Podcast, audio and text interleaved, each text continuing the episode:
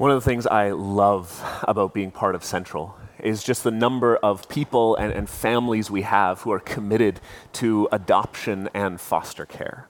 Uh, it just shines so brightly your desire to, to care for those in need and, and to show the love of God for others. It, it has been personally just uh, an incredible blessing for my wife and I. See, what some of you might not actually know is that it was just actually a few weeks after I started uh, here at Central that I was sitting in a doctor's office, not unlike many of you have, and I was told that I wouldn't be able to have kids. Uh, it was trying to figure out why that was the case that a few months later I was diagnosed with cancer. And after all the dust had settled from that, I was told once again that the chances of us having biological children were essentially none. And I say that because I know that we're not the only couple who, who's had to wrestle through that, even here at Central. And that's where it has been such a blessing to be here and to be encouraged by so many of you. Just over two years ago now, uh, my wife and I applied to be adoptive parents through the ministry here in BC, and I am very happy to say one month ago, my wife and I adopted two kids into our family. Our daughter Nova is three, and our son Cyrus is two. So when COVID is all over and you see me with a three year old, no, it hasn't actually been three years, it just feels like it has. But if you uh, have gone through adoption, you know what this last month has been like for us. It has been absolutely wonderful and incredibly challenging. It has been exhausting and beautiful all at the same time. And every once in a while, I get just, just a few moments to, to kind of sit and reflect. But it still seems very surreal to me that, that we have children. It seems like I've been dropped into someone else's life. It, it still is kind of settling in. We, we've gone from, from strangers to now family. Two months ago, I had never met these children. Now they run up and they call me dad. And yet, that's exactly what adoption is it, it's, it's the transformation of strangers into family. And see, that's why we're actually talking about adoption in a series on our salvation. We've been walking through this series called Jesus Saves, looking at, at, at what actually our salvation is. What does it consist of? How do we understand it? And last week we looked at justification. Pastor Matt walked us through uh, this doctrine, and it is, it is foundational, really, to understanding everything else in our salvation. That we are declared righteous before God, not because we did anything or enough, but because of what Jesus has done. We are declared righteous by faith because of Him. And in fact, our sins are paid for on Jesus, and we are given his perfect record of righteousness. We are justified. That is, our legal standing has been changed before God. So if, you, if that is still confusing to you, stop, pause here, go back, listen to last week, and, and understand, because that is, the, that is the groundwork of our salvation. It's the foundation that everything else is really going to be built on. But even as I say that, even as it is the foundation, it is not everything that is contained in our salvation. It is not complete to simply stop there. Justification is the change of our legal status before God. Adoption is the change of our relational status before God. That, that we change actually now who we are, where we belong, our identity, our future, all of it is changed because of what God has done because we are adopted into his family. So, what we're going to do today is we're going to look into the word and see what it is God actually has to say about adoption. What does he mean when he says we are adopted? See, lots of us come from, from families, well, all of us come from families. Some, some are great, some are not so great. But the truth is, no matter what kind of family you come from, there has never been a family so bad that it could keep you from our Heavenly Father, and there is no family on earth so good that it is anything more than a shadow of what is to come. And so what I want us to do is to, to look into the Word of God and see what does God actually say about our salvation. So if you have your Bibles, let me invite you to open to the book of Romans. Romans chapter 8 is where we're going to be today, and we're going to start in verse 14. So, brothers, sisters, this is the word of our Father. For all who are led by the Spirit of God are sons of God. For you did not receive the spirit of slavery to fall back into fear, but you have received the spirit of adoption as sons, by whom we cry, Abba, Father. The Spirit Himself bears witness with our spirit that we are children of God. And if children, then heirs, heirs of God and fellow heirs with Christ, provided we suffer with Him, in order that we may also be glorified with Him. Amen. This is one of the most precious promises we are given in Scripture. We are adopted into God's family. So I want us to just walk through this passage and, and help us understand what does Paul mean when he says we are adopted? What, what is God telling us? And so Paul here, he really outlines sort of three main benefits of being part of God's family. The first is that we are given a, a place of belonging.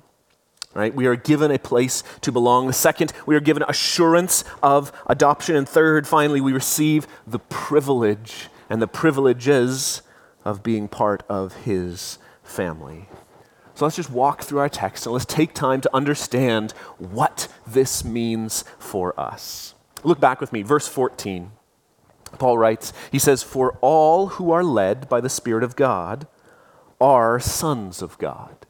Now, now just pause here for, for just a moment, because we're jumping in to Romans chapter 8, right into the middle uh, of, of a section where Paul is actually making an argument for us. He's making an argument, if you go back to the beginning of chapter 8, that those who are in Jesus are under no condemnation. Right? There is no condemnation for those who trust in Jesus. And Paul begins that argument by saying it is because those who trust in Jesus are being led by the Holy Spirit. In fact, we looked at this just a couple weeks ago. We talked about the doctrine of regeneration. We looked at the beginning of, of Romans chapter 8, and, and Paul is working through this and says, It is because of the Holy Spirit who has changed our heart from following after sin to now following after Jesus. We've been given that new heart. And so Paul begins to now build on that argument. If we have been given a new heart, Paul says, now we are sons of God. And notice here, who does Paul uh, attribute this to, he says it's everyone. All who are led by the Spirit of God are sons of God. This is a promise. Every single believer in Jesus is given this promise. You are a child of God. You don't have to be a super Christian. You don't have to be, you know, super dedicated, whatever, only the elite of the elite. No, this is for everyone who trusts in Jesus right? Or, or, we could kind of expand this to the rest of our series to those who've been chosen by God, who've heard the gospel call, whose heart has been regenerated, who has responded in conversion, who's been justified. All those are now adopted into God's family. We are part of his family. This is not just a legal status. And sometimes I, I think we just need to understand this. Because sometimes we think about our salvation only in a, a, legal, forensic kind of terms. That, that God is a judge and He's, he's given out uh, the, the penalty for our sin, but in His grace and mercy, He comes down off of the throne and He says, But I will take it for you. But sometimes we stop there. That's where our understanding of salvation actually ends. And we think that God has said, Well, I've taken the punishment, so now you better start working in order to earn my approval. Or, or you have to actually you know, begin to, to work in such a way that would please me. That God kind of casts us out on the street and says, Well, you better do better this time. Instead, actually, the, the image that we're given in Scripture is that God comes off his throne, he takes the punishment for our sins, and then says, Now you come home with me. You are part of my family. In fact, look back at verse 15. It says, For you did not receive the spirit of slavery to fall back into fear, but you have received the spirit of adoption as sons by whom we cry, Abba, Father. This is not some sort of superficial definition of, of family. Right? Every once in a while, you, you hear um, businesses say, you know what, we're a big family here. I mean, I, I get what they're going for, but that kind of cheapens the definition of what it means to be family. God here is saying, actually, we are a family, a, a, a, real, actual family. You can call me dad. We approach God the same way that Jesus himself does. In fact, look down to verse 17. Says, We are fellow heirs with Christ. Hebrews chapter 2 will say Jesus is our brother. And so, the same way that Jesus can talk to God, we are given the privilege to be able to talk to him that way as well. Mark chapter 14. As Jesus is about to go to the cross, he's praying in the Garden of Gethsemane and he says, Abba, Father, all things are possible for you. Remove this cup from me, yet not what I will, but what you will. Right? In the most intimate, desperate moment, Jesus is praying to God and he says, Abba, Father. And in fact, we are called to speak to God in the same way. Now, just to be clear, when we approach God as Abba, it's not talking about a band. All right, this is, this is the Aramaic word that's just being transliterated here in our text. It was the common word that was used when people would talk to their fathers right? So, so I think probably a good translation is simply dad, right? Or, or whatever you call your dad, whatever specific word you have for your dad, that's what's being addressed here. Now, I'm going to try not to use my kids for every single illustration from here on out, but you have to give me just a couple, all right? When we first met our kids, our, our foster parents, uh, their foster parents did an amazing job helping them get ready, understand what was going to happen. And so when we met our kids, they actually called us mom and dad right from the get go.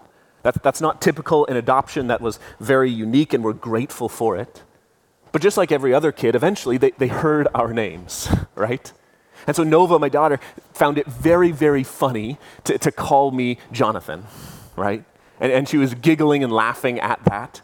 And so I kind of sat down and I, and I looked at her. I said, You know, Nova, you actually get to call me dad. I said, There is no one else in the entire world besides you and your brother that gets to call me that. That is a name that is just for you. And it was this really precious moment. She just started crying, gave me a big hug. No, I'm kidding. She's three years old. She giggled and ran away, okay? but in fact, that's what God does. God allows us to call him that name that nothing else in all of creation gets to call him. Not even the angels in heaven can refer to God as their Father.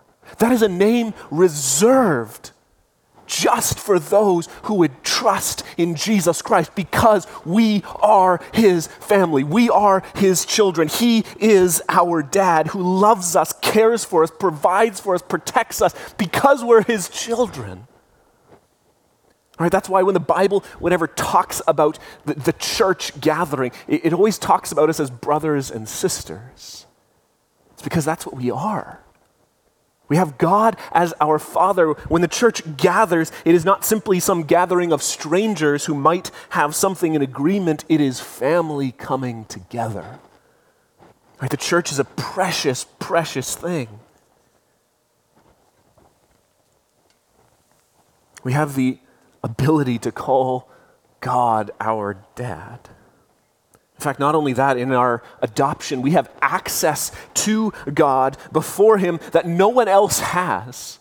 I don't know if you've ever been around sort of a playground, and, and I still can't really do this, but I've seen, especially mums, that they'll be standing around far away. They'll hear their kid cry over all of the other children who are yelling, screaming, crying, whatever, and they can hear their kids, and they go and help them. This is an amazing thing. And I think that's exactly how we are to understand God. He actually hears us when we cry to Him. It's not the crying of a stranger, it's someone He knows, loves, and cares for. And hear me, it's not just that He hears us when we cry, it's that it's about who He is. It's about the one we are calling. Notice again, verse 15. Paul here, he sets up this weird contrast. He says, You didn't receive the spirit of slavery to fall back into fear, you receive the spirit of adoption to call God dad. And you might say, well, how, what exactly is he contrasting here? How does calling God dad keep us from, from slavery and fear? And it's because of whose child you are. If the one who rules all the universe, who creates things out of nothing, who knows all things, who controls all things, who is without rival in all things, is your dad, you have nothing to be afraid of. If the one who has justified you, declared you righteous, you fear no condemnation. If the one who raised Jesus from the dead is your dad, you don't fear slavery or bondage because he can bring the dead to life. We belong to the family of God and we have nothing to fear.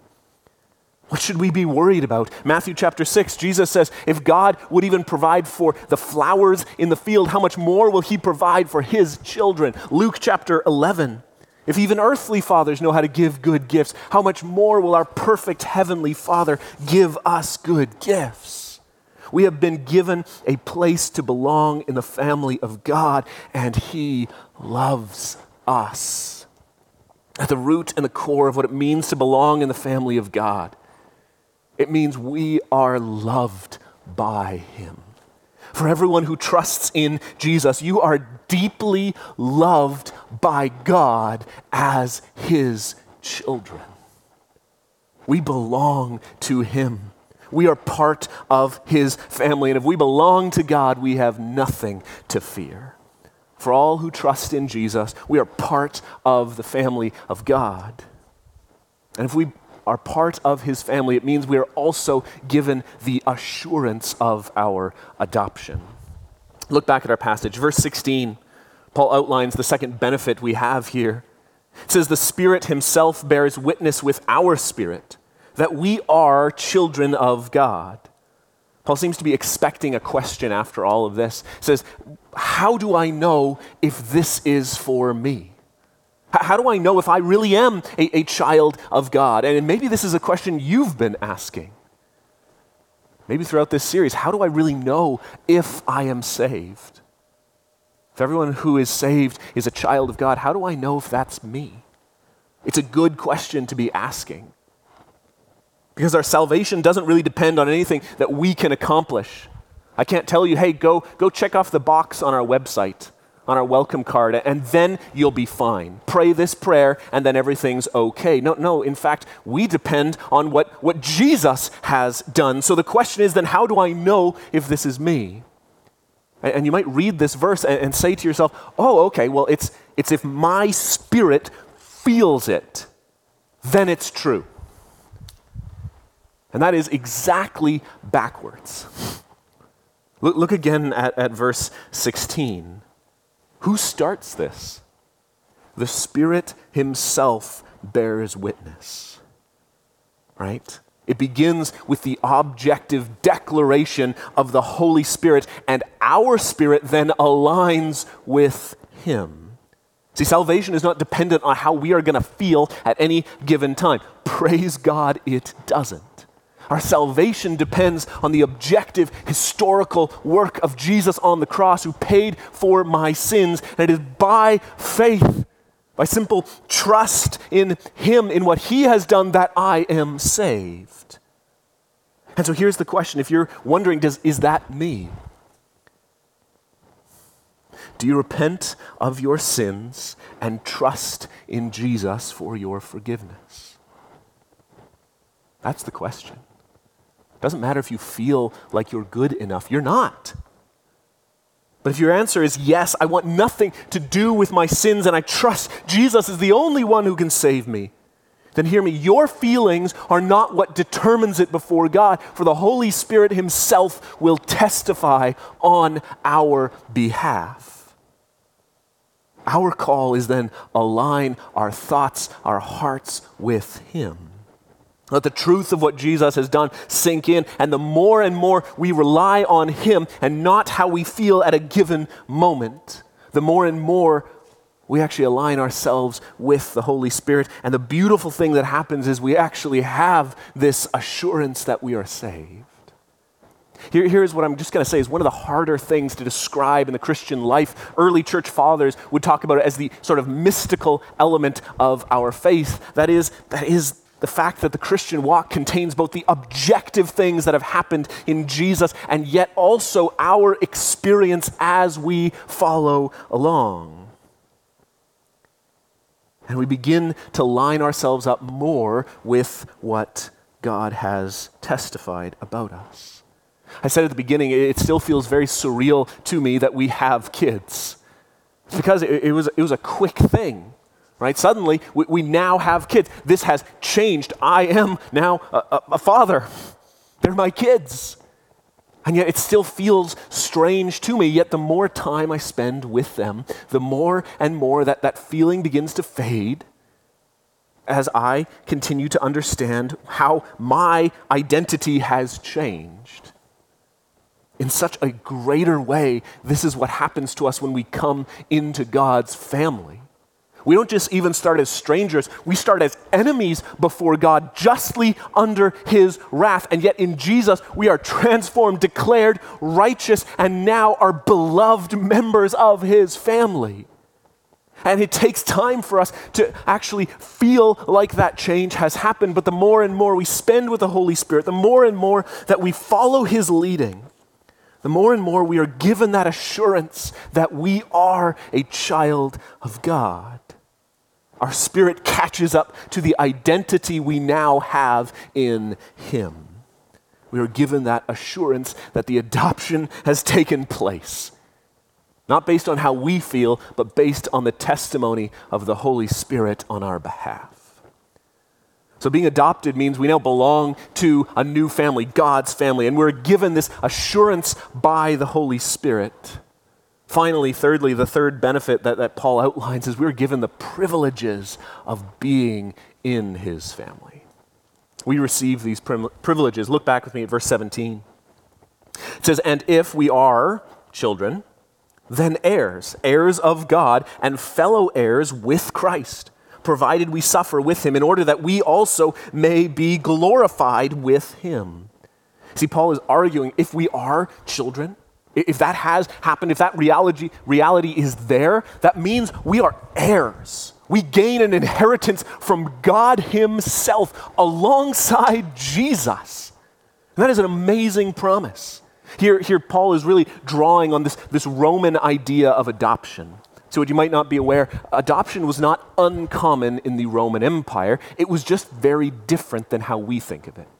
Right? Adoption wasn't done in, in the Roman Empire with, with infants or, or young children. No, in fact, it was, it was usually older teenagers or, or people in their 20s.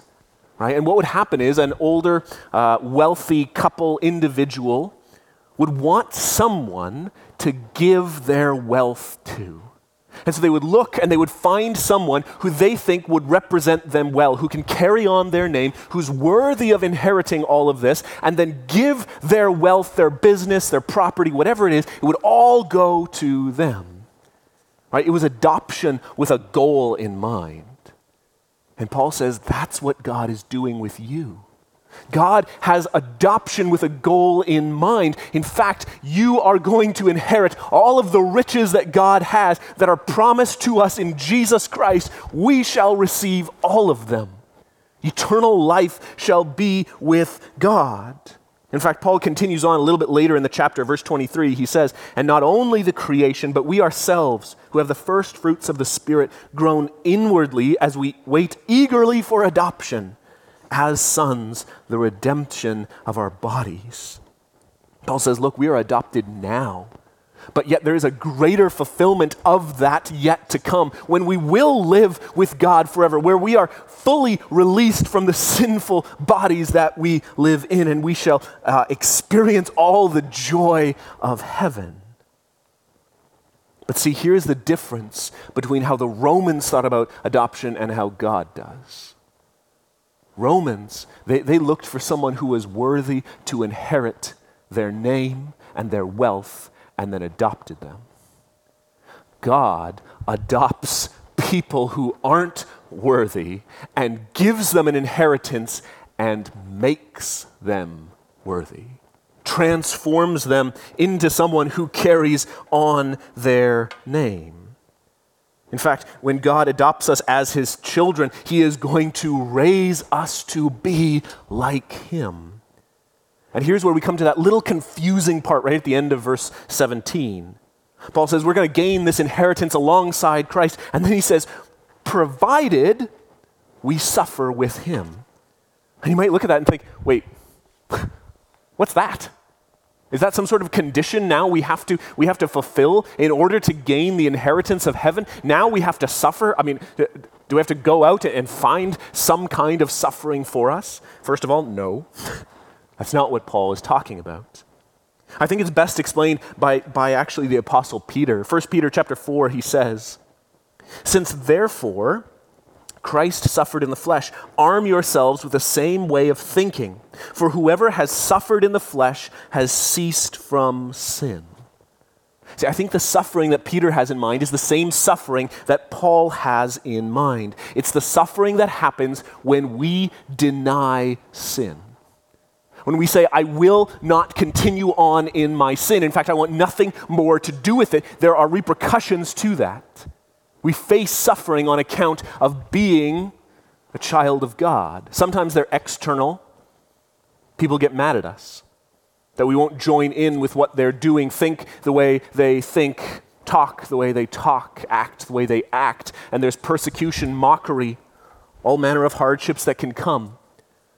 But there's also an internal suffering that happens as we deny our own sinful nature, and that is that sin nature raises its ugly head, causing us, calling us to follow after our old vices. As we wage that spiritual warfare, there is suffering in denying of sin. The one who ceases from sin will face suffering, yet that is the mark of a child of God.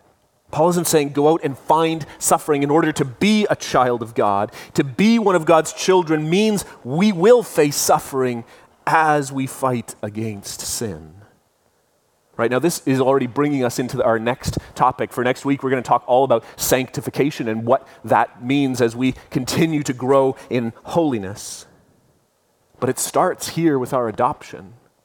When we are brought into the family of God, God will begin to treat us as his children.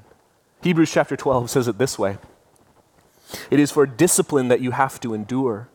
God is treating you as sons. For what son is there whom his father does not discipline? If you are left without discipline, in which all have participated, then you are illegitimate children and not sons. We have the privilege of being his children, which means we have the privilege of being disciplined by God. You might say that that doesn't sound like a privilege, actually. That, that sounds like the opposite of a privilege, but that's exactly how Hebrews describes it. If God reproves us, corrects us, it's because He cares so much about us, He doesn't want us to continue in harmful, sinful behavior. It would not be loving for God to allow us to continue in our sin unchecked. That would mean we're not His children. In fact, chapter 1 of Romans Paul describes part of the wrath of God as allowing people to simply go on in their sinful behavior without stopping. It's not loving to allow your child to play with a hot stove. It's not loving to say to a toddler, here's a knife, go play in the middle of the road. No, no, that's, that's neglectful. That's, that's hatred of your children. God loves his children, and so he disciplines and calls us to live in purity and holiness. It is for our good. And so the privilege of being part of the family of God is that we, one, receive all the riches of heaven. And two, we receive the discipline that God gives us that we might be more like Him. See, God has not chosen those who are worthy to carry on His name. He has given us His name, and then He makes us worthy. See, that is what He does in adoption for us. We are truly His children, and one day we will live with Him forever.